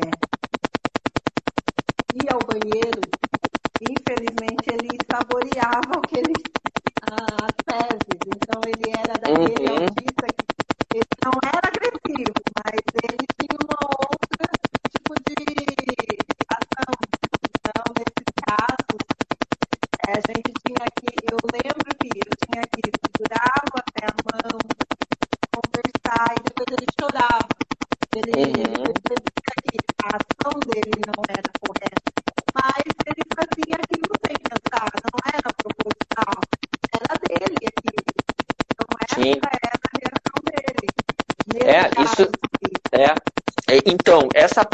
é, é bem complexa, assim, da gente é, até entender, porque isso pode, é, o que está por trás desse comportamento pode ser várias coisas, né? Sim. Então, na verdade, a princípio, ele pode estar tendo até é, um erro de interpretação das coisas, então isso está muito relacionado também aí com a questão do córtex pré-frontal, né? E no sentido da gente ter que trabalhar esse funcionamento do córtex pré-frontal, como a gente faz ali no TDAH, mas isso também pode estar relacionado com algum comportamento estereotipado que a gente fala, né? Que envolve muito é, regiões do cérebro que a gente chama de estriado, né? E, e que tem aí muito componente de um neurotransmissor que se chama dopamina. Então, quando a gente tem esse é, um quadro clínico aí, independente se é autista, é, é um quadro em um autismo ou não, é, que tem aí essa questão estereotipada, ou muitas vezes até uma alteração de percepção que lembra um pouco um quadro de psicose, a gente tem que tomar cuidado em usar óleos essenciais que aumentem a dopamina. Na verdade, o que a gente tem que fazer. né? Sim, e na, sim, e na verdade, esses óleos essenciais que aumentam a dopamina, eles podem até piorar o quadro. É, então a gente tem que arrumar um jeitinho de diminuir um pouco esse tônus de dopamina para melhorar um pouco o quadro. E aí a gente entra com um óleo essencial que é muito importante para esse quadro, que é o sândalo, né? Mas tem que ser o sândalo Missouri, né? Porque é, é, a molécula que faz isso se chama santalol, que não tem no sândalo amíris, né? No amíris balsamífera. E tem alguns estudos mostrando que o ilang-ilang também diminui níveis de dopamina. Né? É, então, de repente, né, também poderia entrar é, com o ilang-ilang aí na história. Né? Mas só que é, é um conjunto. Né? É, a gente tem também no autismo esse componente de, de eu quero demais da conta ou eu temo demais da conta. Né? E isso está muito relacionado a mecanismo dopaminérgico. Né? Então, você bloquear o receptor da dopamina, você meio que modula é, esse exagero de importância emocional que o paciente dá tanto a estímulos positivos quanto para estímulos negativos. Né? Porque Então, pode acontecer, né, doutor, do familiar procurar um aromaterapeuta. sim, né? Do... Sim, então é assim, é, eu acho que tem, é, tem óleos assim que formam a base, vamos dizer assim, de uma sinergia de aromaterapia para autismo, né? E essa base é, é uma base assim bastante amadeirada, né? E, e, e terrosa, né? Porque entra vetiver, entra sândalo Missouri, né? É, e vai entrar aí é, o Ruud também. Então, a gente, e, a, e a copaíba. Então, aqui a gente já tem quatro óleos essenciais que poderiam servir de base, de uma sinergia base para autismo. Né? Então, repetindo, o sândalo Missouri, né, que é um, é, tem um aroma é, amadeirado, né? É, o vetiver, que tem aí um aroma terroso, né? É, a copaíba, né, que tem um aroma madeirado, e o ruúde, que tem um aroma aí meio uh, adocicado. E aí, mas isso não significa que essa é a sinergia para qualquer caso de autismo, né? É, a gente vai ter que ir agregando outros óleos essenciais de acordo com o estado que o indivíduo está no momento. Então, assim, ah, ele está introspectivo, então vamos abrir ele um pouco, né? Então, ah, vamos entrar com, é, sei lá, um, um limão siciliano seria uma boa opção, né? Vamos entrar com um breu, um breu né? pode ser um, um breu branco, por exemplo, para dar uma abertura. Né? Ah, não, ele está bastante ansioso. Né? Opa, vamos entrar então com uma candeia retificada que tem uma quantidade altíssima de alfa-bisabolol. Né? Então, a gente começa a ajustar de acordo com a demanda né, dele no momento. Né? Então, a, a, as sinergias, na verdade, para problemas emocionais, ela tem que ser muito versátil. A gente não pode fazer uma sinergia única e deixar para esse paciente três meses e chegar para assim, ó, passa aí no seu corpo com o devido carreamento e pronto. Não, não é assim. A gente tem que ficar fazendo ajustes nessas sinergias é, de maneira constante, né? de acordo com a evolução do paciente. E no caso da gestante, doutor? É, a gente sabe que tem que ter um, um cuidado, né? Sim. Ao, então, uso. ao uso. É, a gente tem a, a principal, sim, mas a principal mesmo restrição do uso de óleos essenciais em gestantes são os óleos ricos em cetonas, né? Então a gente tem que evitar óleo essencial rico em cetonas é, para gestante. Tem aí, é, é, pode até ter outras né, contraindicações, mas o, o principal é isso. E, e, a gente tem que tomar cuidado com isso, porque o que, que acontece? Muitas vezes a, a gestante ela está com cansaço na perna, né? Porque incha muito a perna, né? É, com dor. E aí o que, que acontece? Ah, não, vamos usar o alecrim, porque o alecrim ele é ativa a, a circulação, né? Então vai diminuir aí o edema, né? Vai diminuir a dor, mas só que o alecrim ele tem cânfora, né? Então a gente não pode. É, na verdade não é que não, é que não existe isso, não pode, né, gente? É, tem que tomar cuidado, né? É, eu, eu não usaria.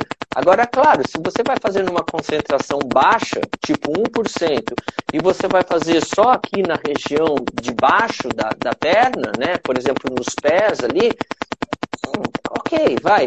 Agora, é, o que não dá é você pegar e fazer uma aplicação na perna inteira, né? E numa concentração, por exemplo, de 10%. Né? Então, é, os livros mais tradicionais, é, os livros mais tradicionais aí de aromaterapia, até a aromaterapia francesa, né, que eles trabalham com doses aí mais elevadas, é, eles colocam que na verdade tem que tomar cuidado, né, com o grupo de cetonas aí é, é, nas gestantes, é, mas só que eles mesmos falam que é, não sabe aí até que ponto é, o uso tópico e de concentrações aí dentro do que a gente usa na clínica, né, é, de concentrações adequadas, vai de fato afetar né, é, a gestação. Mas mesmo assim, eu acho que a gente tem que tomar cuidado. Com certeza. É, por... e também assim, é um tema bem amplo esse, né, aromoterapia, flor da pele. Se a gente for analisar, nós é, Fico o mês inteiro falando. Sim, é, não é para um dia, para uma live, teria muitas outras lives, né, doutor? Porque é Sim. é muito bom abordar esse tema. Não, e outra, é, quando a gente aplica né, esse óleo essencial na pele, né, inclusive com devido carreamento, tem vários processos que pode afetar a absorção da molécula e, consequentemente, fazer com que a molécula tenha efeito no corpo inteiro. Então, vamos lá. Primeiro, é a perda da integridade do extrato córneo da pele. Isso a gente vai ver aonde? A gente vai ver em doenças dermatológicas, a gente vai ver, por exemplo, numa pele que está machucada, então que perdeu a integridade do extrato córneo, né? É, e tem regiões da nossa pele que a espessura do extrato córneo é menor. Então, por exemplo, eu vou ter muito mais, é, a molécula vai penetrar o extrato córneo muito mais facilmente no rosto, por exemplo, do que na sola do pé. Porque na sola do pé o extrato córneo é dessa grossura. E no rosto o extrato córneo é dessa grossura. Né? É, beleza, mas só que não é só essa variável. Tudo bem, a molécula passou o extrato córneo. Então, para ela chegar no corpo como um todo, ela tem que entrar onde? Na corrente sanguínea. Então aí também é outra é variável importante. Se a gente coloca esse óleo essencial em regiões do corpo que tem maior irrigação, a gente vai ter uma maior absorção. Né? É, outra coisa, é, como é que tá essas aberturas? Então a gente tem o extrato córneo, que é como se fosse literalmente uma barreira, mas essa barreira, ela tem, vamos dizer assim, é, furos, furinhos, que são fisiológicos. E aonde que está esses furinhos? Está na saída dos ductos das glândulas, então glândulas sudoríparas, glândulas sebáceas, e está na saída da onde? Dos folículos pilosos. Então, se você administra numa região que é uma região do corpo que produz muito sebo, que produz muito suor, e é uma região que tem saída, muita saída de folículos pilosos, a molécula ela consegue penetrar com mais facilidade. Então vejo tanto de coisa que tem, né? De forma que, se a gente for pensar, qual que é a região, uma das regiões que tem mais absorção na pele? A virilha, Sim. né? Porque a virilha a gente tem um componente aí glandular muito importante e a gente tem saída de folículos pilosos, né? É. E aí tem é, isso aí é, sempre me fazem essa pergunta quando eu falo que a barreira, o extrato córneo do pé é enorme, né? E aí o pessoal vem e fala, sim, mas por que que então a gente costuma a trabalhar o pé com aromaterapia? É, é, tem várias respostas para isso. Número um, porque no pé, na sola do pé, a gente tem um microsistema né? A gente tem a reflexologia na palma do pé. Então a gente está trabalhando o quê? Todo o nosso organismo na, na, na palma do pé. Tá? Então isso é uma coisa. Mas só que aqui, de fato, na palma do pé, a gente tem pouca absorção. Mas só que quando a gente vem aqui na lateral do pé, essa lateral do pé aqui, ó, a gente tem uma pele muito fininha, isso significa que o extrato córneo é fininho, e podem olhar aí no pé de vocês se a gente não vai ver uma rede de vasos importante no meio do, a, a, aqui na lateral do pé. Então essa parte aqui, lateral do pé, a gente tem um, um processo de absorção importante. Então, é, massoterapeutas que é, querem, que trabalhem aí a reflexologia podal, é, não esqueçam, se vocês forem fazer aromaterapia junto, de trabalhar essa região lateral para favorecer também a absorção é, do princípio ativo. Tá? É, outra coisa que afeta muito a absorção é o que? É a, o quanto que essa pele está hidratada, porque daí é como se fossem os poros pequenininhos, eles se abrem quando hidrata, né? E também é, o quanto que os vasos sanguíneos na periferia estão abertos, né? Então, uma coisa que eu gosto muito quando eu faço uma é, massagem e, e, faz um efeito, é, potencializa demais da conta o efeito da aromaterapia, é o quê? Eu gosto muito de trabalhar as costas, né? Porque eu aí com a, é, com a minha formação aí de medicina chinesa, eu trabalho muito os meridianos da bexiga, né? É, os beixus, né? Mas só que, então, as duas linhas né, dos beixus, trabalho também a linha do vaso governador, mas só que aí o que, que eu faço? Eu pego e acabo é, usando as costas do paciente, que é uma área grande, como uma face de absorção dos meus olhos, da, da, minha intervenção da aromaterapia. Então, além de eu estimular os pontos, os meridianos que estão ali, eu uso aquelas costas para favorecer a entrada do óleo essencial na corrente sanguínea. E aí o que, que eu faço? Eu pego ou eu faço mocheamento, eu entro com mocha antes. Aí, pessoal, ah não, mas Guilherme, eu não sou da medicina chinesa. Não precisa ser mocha. O que, que você pode fazer? Você pega uma toalha é, úmida, é, você pega. É, eu gosto de toalha porque o que, que eu faço? Eu pego é, essa toalha, pode ser a compressa, e eu pego e eu umedeço ela com água morna e coloco em cima. Nisso, o que, que vai acontecer? Você vai hidratar, e aí você hidratando, você vai abrir os poros, mas ao mesmo tempo você vai esquentar. Então, os vasos sanguíneos que estão na periferia, eles vão abrir. E aí eu entro com o óleo essencial com o seu devido carreamento, E além de entrar com o óleo essencial com o seu carreamento, o que, que eu faço? Eu forço a entrada da molécula para a pele, fazendo o quê? Pressionando. Eu vou pressionando. Então eu vou em cima do paciente e começo a fazer assim, ó. Ah, tá? Para quê? Para pegar e, de fato, eu abrir, vamos dizer assim, os poros, né? Numa área grande, né? Eu fiz uma vasodilatação ali, mas só que agora o que, que eu vou fazer? Por é, força mecânica mesmo, eu vou tentar jogar o máximo de moléculas ali para dentro. Então a gente tem pequenos detalhes aí, quando a gente for fazer a aromaterapia por via tópica, é, que faz toda. Isso, é, é bem palmar mesmo, porque eu quero fazer é, uma força mecânica para essa molécula entrar na pele. Né? Então tem, certo, é, tem, tem certos detalhezinhos aí que fazem toda a diferença. Né? É, e que as pessoas falam, ah, não, mas isso aí é bobeira. Não, mas cada bobeirinha, quando junta uma bobeirinha, uma bobeirinha, uma bobeirinha com outra, acaba fazendo diferença, né? Muitas.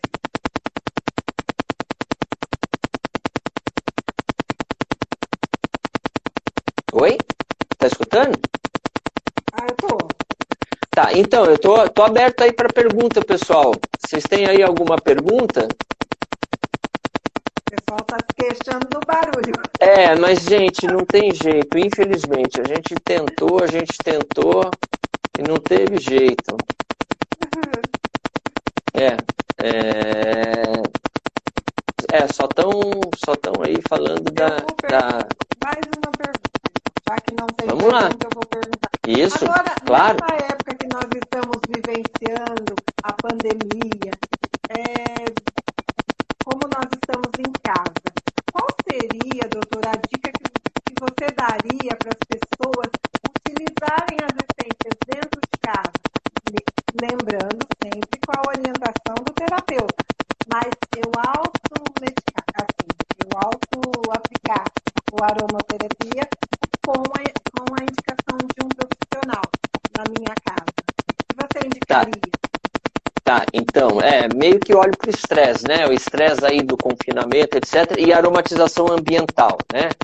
É, na verdade, eu não, né, quem me conhece sabe, né, eu não sou muito de dar receita, porque eu acho que a gente não trata o estresse, a gente trata a pessoa, né? Porque eu estressado, eu, para mim, uma sinergia A mais B mais C seria muito melhor do que uma sinergia D, E e F. Mas para você, por exemplo, a D, E e F teria um efeito anti-estresse muito maior do que para mim. Então, é, fica difícil assim a gente tentar fazer uma coisa que, de fato, todos vão ter o máximo do efeito. Agora, eu tenho. É claro que a gente tem aí algumas. É, é, algumas é, blends aí, algumas sinergias, que acaba fazendo um efeito é, relaxante aí importante em todas as pessoas. A questão é, ah, essa conotação olfativa vai te agradar? Porque não adianta nada a gente pensar no efeito terapêutico do óleo, mas se o aroma que foi gerado dessa mistura for um aroma que te dá pânico. Né? Então, isso aí é extremamente complicado. Então, por exemplo, eu tenho um problema sério com gerânio. Né? E o gerânio, é, ele tem aí um efeito relaxante, né, importante, ele tem geraniol, ele tem aldeído, o aldeído é tranquilizante, mas se colocar gerânio no ambiente, isso me incomoda, né, eu, eu não, não me faz bem. Então, é, tirando essa questão né, de questões olfativas, a gente tem é, sinergias aí que podem fazer um efeito legal e sinergias baratas, né? É, não adianta a gente passar aí, ah, não, compra, é, faz esse mais aquele mais aquele e são caríssimos, né? Então, um, a lavanda. A lavanda eu não indico fazer o uso isolado de lavanda porque a lavanda ela pode aumentar o quadro de ansiedade em, em, alguns indivíduos. Eu conheço várias pessoas que têm problema e existe um porquê disso, né? A lavanda ela modula muito o sistema da serotonina e a serotonina ela é danada, porque ela quando ela atua em um tipo de receptor dela, que é o 5-HT1, ela diminui a ansiedade. Agora, se a serotonina atuar no 5-HT2, ela piora a ansiedade. Né? Então, e não tem como a gente chegar e aplicar lavanda no, no, no, no paciente, né? Ou você se administrar lavanda e chegar e falar: olha, lavanda só vai mexer com 5-HT1. Não tem como fazer isso, né? Então, é, o que, que acontece? É, a gente tem é, é, como diminuir o efeito do 5-HT2 né, é, usando o sândalo Missouri. Né? Ah, Guilherme, mas o sândalo Missouri é muito caro. Compre o sândalo Missouri a 10% da Laszlo, que ele funciona muito bem e que ele não é tão caro. Então, se você adicionar sândalo Missouri com a lavanda, 99,9% de chance de você não piorar a ansiedade. Porque o sândalo Missouri meio que ele é o antídoto do efeito ansiogênico né, da lavanda. É, então essa, essa duplinha aí, né, o sândalo Missouri com a lavanda, ele faz um efeito legal, mas a gente pode potencializar isso aí, com esse efeito tranquilizante, entrando com uma laranja, que vai atuar em outros, em outra, por outra via, né? E a gente pode potencializar entrando com copaíba, que vai entrar aí por outra via, o beta-cariofilina vai trabalhar outra via, né? A gente pode entrar com o capim cidreira ou capim limão, né, que é o simbopongo citratus, que também vai modular outra via. E a gente pode entrar com um óleo novo, que é, é na verdade o óleo que eu estou indicando muito agora para a questão emocional, por conta é, de ser o, o, único óleo que tem uma quantidade muito grande de bisabolol e que também tem um pouco cheiro, e isso é muito interessante porque ele tem um aroma neutro, então ninguém vai poder falar eu não gosto desse óleo, que é a candeia retificada. Né? Candeia retificada você coloca ali, não, não, não tem, o aroma não, não tem nada. Então ela pode entrar na base aí dessa sinergia, fazendo um efeito químico que, é, que vai dar tranquilização muito potente é, e sem, entre aspas, perturbar o aroma da sinergia. Né?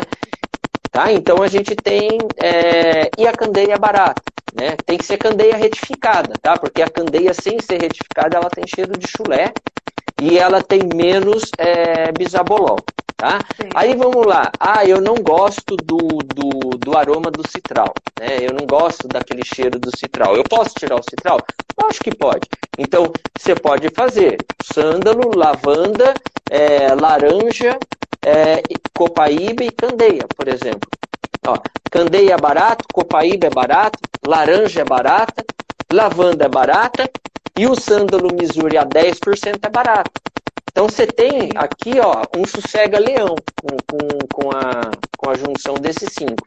Pode ter outro? Pode. Você pode colocar uma manjerona, por exemplo. Né?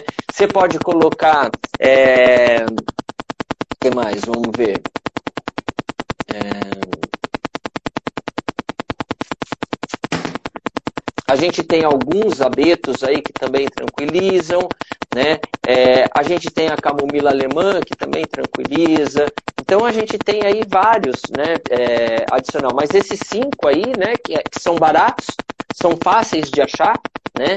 E dá para fazer uma festa com eles. Festa que eu digo de conversar com o travesseiro, né, gente? Não festa de balada, né? Porque eles são tranquilizantes. Nossa, Guilherme, que aprendizado, assim, que material. Nós vamos ter que combinar outra data. Não, mas tranquilo. Revendo, porque nós estamos já quase nos minutos finais da nossa, da nossa live. Eu não marquei o horário, mas eu creio que sim. Eu queria, com a sua permissão, a gente agendar um outro dia para a gente dar sequência nesse tema. Porque vocês gostaram, né, pessoal? Tá muito bom. Não, mas a gente pode marcar sim. Depois você entra em contato comigo, que eu tô com bastante live aí agendada. E aí eu tô com também muita aula é, EAD na faculdade, né? Então a gente tem que meio que tentar ajustar aí as datas e horário, mas a gente pode fazer sim. Ah, Guilherme tem programado curso de Química. Calma aí. Opa, opa, calma aí. O que, que ela perguntou? É, se você tem programado curso de Química. Então, eu, eu não tenho, na verdade, o curso de Química dos óleos essenciais. É, eu quero estudar mais Química, né? Eu acho que eu preciso estudar mais química, é, tanto é que eu acabei de fazer um curso de química com a Patrícia, lá do Ibra, eu adorei o curso, né? Ela, ela é formada em química, né? E então foi um curso muito bacana que agregou bastante, né? Eu estou estudando mais também, né? Eu estou trocando figurinha com a Maíra também, que, que assim é profunda conhecedora da área de química, né? Então a Maíra, inclusive, ela está é, organizando, ela, ela tinha um curso, na verdade, né? Mas só que ela tirou esse curso do ar e porque ela está meio que ajustando esse curso, melhorando esse curso. Então a Maíra, em breve, eu não sei quando, né? Mas em breve, com certeza, ela vai é, disponibilizar um super curso é, de química é, dos óleos essenciais. Então a gente tem essas duas, que a Maíra e a, e a Patrícia, que são profundas conhecedoras de química. Né? É, de repente eu até faço né, um curso de química, mas só que a minha ideia é fazer um curso de química mais enxuto, né? De três horas, quatro horas, né? Não um curso assim é, de profundidade aí, como é o curso da, da Patrícia, né? E que com certeza eu acho que vai ser o curso da Maíra. Então, é se eu for fazer, eu vou fazer um curso de química aí mais básico, né? Tá. Ela está te agradecendo. Tem também a pergunta da Fátima Andrade, que ela quer saber óleos para circulação. Você indica? Então, a gente tem é, o alecrim, ele é, é, ele é bastante bom aí para circulação sanguínea, né? É, a gente tem os, os ricos né, em monoterpeno, então quando a gente pega aí as, as coníferas, elas também têm um efeito aí na circulação é, bem legal. Né? Então, você colocar, por exemplo, um alecrim com um olíbano ou com um cipreste, né, é, faz um efeito é, bem bacana. Ah, o próprio é, limoneno, né, que é um, é um monoterpeno, ele também tem aí um efeito aí é, na circulação importante, mas a gente tem que tomar um pouco de cuidado, né, porque é, e na verdade até com, com as coníferas, né, e com o olíbano, cipreste, porque esses óleos que são ricos em monoterpenos, né, e que têm um efeito de ativar a circulação importante, eles são, são moléculas que se oxidam com muita facilidade, né? E isso significa que uma vez que eles estão em contato aí com o ar, né, e se você aplica na pele, ele vai ficar fazendo contato com o ar, é, ele pode oxidar e ele forma o que a gente chama de epóxidos, né? E esses, é, esses monoterpenos oxidados, eles têm aí um efeito é, dermocáustico né, importante. Então, a gente tem que tomar cuidado com a concentração que a gente vai colocar, né? E, e a gente tem ainda, né, nos cítricos, principalmente aí no limão e na bergamota, é, o bergapteno, né, que é fotossensibilizante. Então, tem que tomar cuidado aí para, se for utilizar, não se expor ao sol aí pelo menos é, 12 horas é, de aplicação do produto. Né? Eu creio que só ela. Não tem mais, tem.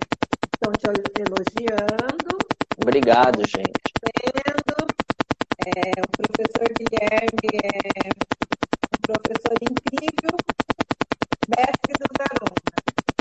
Aí a, Vivi, a Viviane quer saber, e se colocar um óleo vegetal antioxidante, ajuda a diminuir a oxidação? Ajuda, ajuda sim. Né? É, se colocar, por exemplo, uma semente de uva, né, que tem, que tem maior quantidade de, de alfa-tocoferol, né, de vitamina E importante, ajuda, ajuda sim, tá? Mas mesmo assim, a gente tá, é, tem que tomar cuidado, tá? Na verdade, todas as formulações tópicas que eu faço, é, quando eu faço aí a mistura dos óleos vegetais, eu sempre coloco é, vitamina E é, isolada né, no, no, na, no, produto. Porque assim, eu tenho uma coisa que me incomoda muito é o cheiro oxidado, né? O cheiro de óleo vegetal oxidado é uma coisa que me incomoda muito, né? Aquele cheiro de ranço, né? É, então, nossa, se eu começo a passar um produto e, e começa a ficar aquele, aquele aroma de, nossa, aquilo me incomoda demais da conta. Então, eu acabo sempre colocando 2% aí da formulação de alfa-tocoferol e, isso, nossa, ajuda bastante. Tanto é que eu não, não tinha o costume de, é, de aplicar óleo vegetal na pele, e agora com o inverno, né, eu estou é, aplicando e estou fazendo assim de boa justamente porque não, não, não, a, o alfa-tocoferol está ajudando bastante a não rancificar. Então, então, Guilherme, é isso. A gente gostaria de agradecer muito em nome do projeto, da equipe toda e dos docentes também, da equipe técnica do SENAC, pelo seu sim, pela sua disponibilidade. A gente sabe que a sua agenda é imensa, né? tenho acompanhado o seu trabalho. É, então, assim, obrigado mesmo de coração por toda essa, esse aprendizado, por essa live, mesmo com contratempo, mas valeu a pena. Foi um material muito riquíssimo para a gente. É, a Viviane está dizendo aqui, já gelificou o óleo vegetal? Não, nunca tentei. Como é que ela faz? Vamos esperar ela responder.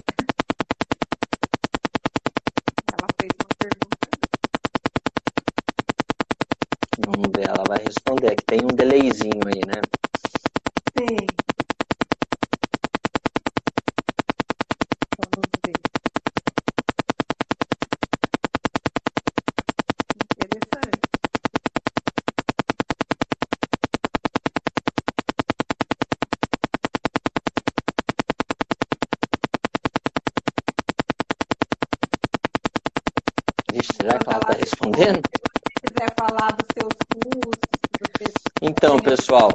Ó, eu tenho, eu tô com dois cursos gravados, né? Ele não é via Zoom, então ele não é online, na verdade ele é gravado, ele é EAD.